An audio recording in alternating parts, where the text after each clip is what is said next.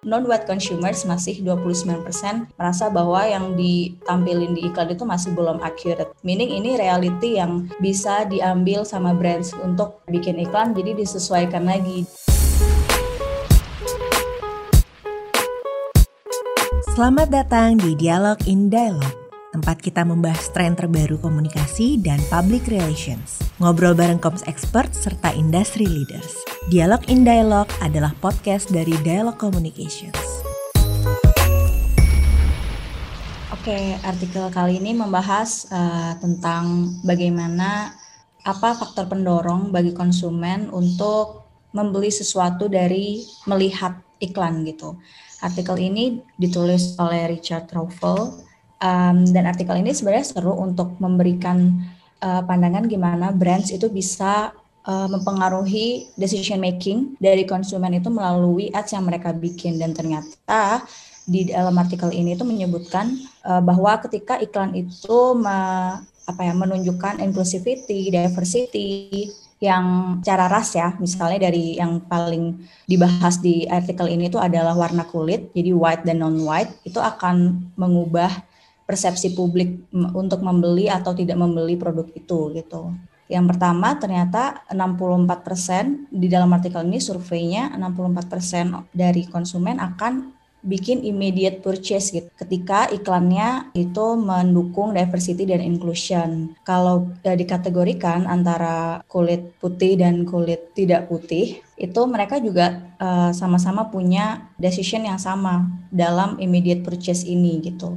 Kalau dari sisi kategori umur umur 18 sampai 34 itu yang punya uh, paling tinggi awareness tentang inclusion dan diversity ini. Jadi 73% dari mereka itu uh, akan lebih membeli atau immediate purchase sebuah brand dengan iklan yang inklusif. Sedangkan kalau umur 35 sampai 54 itu cuma 65%, yang mana itu juga masih besar. Kalau yang over 55 tahun umurnya itu 61%. Oke, artinya uh, diversity yang ditunjukkan melalui iklan itu bisa mem memberikan first impression yang sangat baik bagi publik dan konsumen gitu untuk mereka membangun keterikatan tentang diversity terutama untuk respecting ras gitu. Misalnya dalam hal kulit. Ini ada survei lagi dari kulit putih dan kulit bukan putih di iklan itu siapa yang mereka paling sering lihat gitu. Dan ternyata masih uh, white consumers yang melihat uh, ras mereka ada di iklan. Sebanyak 51 persen, 35 persen dari non-white consumers itu dari sini masih bisa dibilang kalau di dalam ads itu masih lebih banyak white consumers kulit putih aja yang ditunjukkan dibandingkan kulit yang bukan putih. Walaupun ini perbedaannya 15 persenan gitu ya.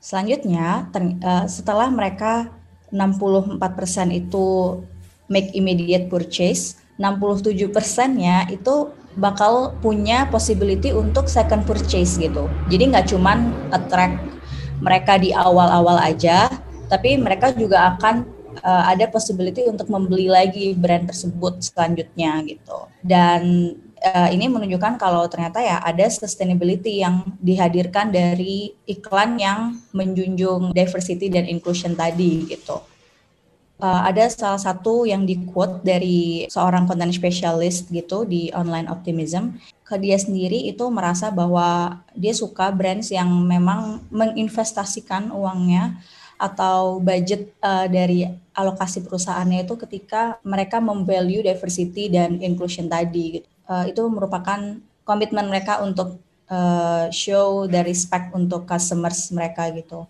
Dan eh, ini ada riset lagi, gimana perbandingannya antara penggambaran di iklan berdasarkan warna kulit gitu. Dan ternyata white consumers merasa 40% dari yang ditampilkan di iklan itu accurate, tetapi kalau yang non-white consumers masih 29% merasa bahwa yang ditampilin di iklan itu masih belum accurate. Meaning ini reality yang bisa diambil sama brands untuk bikin iklan jadi disesuaikan lagi dengan akurasi dari uh, putih dan kulit non putih ini. Walaupun accuracy itu pasti uh, mungkin sifatnya ya bisa subjektif cuman bisa mungkin lebih ya bikin survei dulu sebelum kompos sebuah iklan konsep.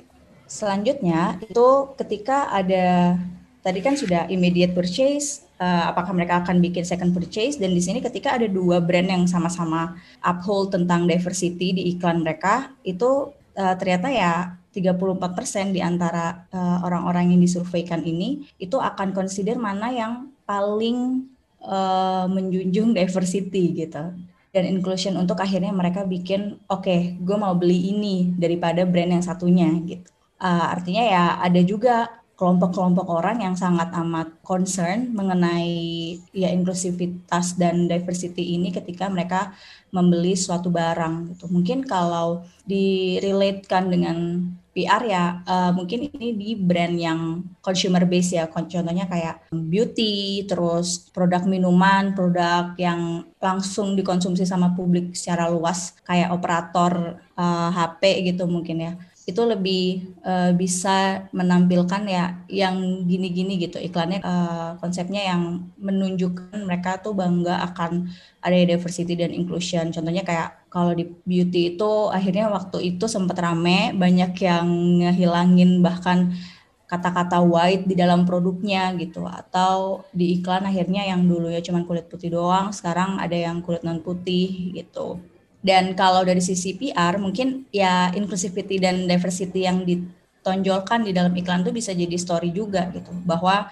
satu bukan cuma menargetkan kulit tertentu aja, tetapi juga ke semua uh, ras dan itu sebuah bentuk respect mereka terhadap diversity yang ada di target konsumen mereka.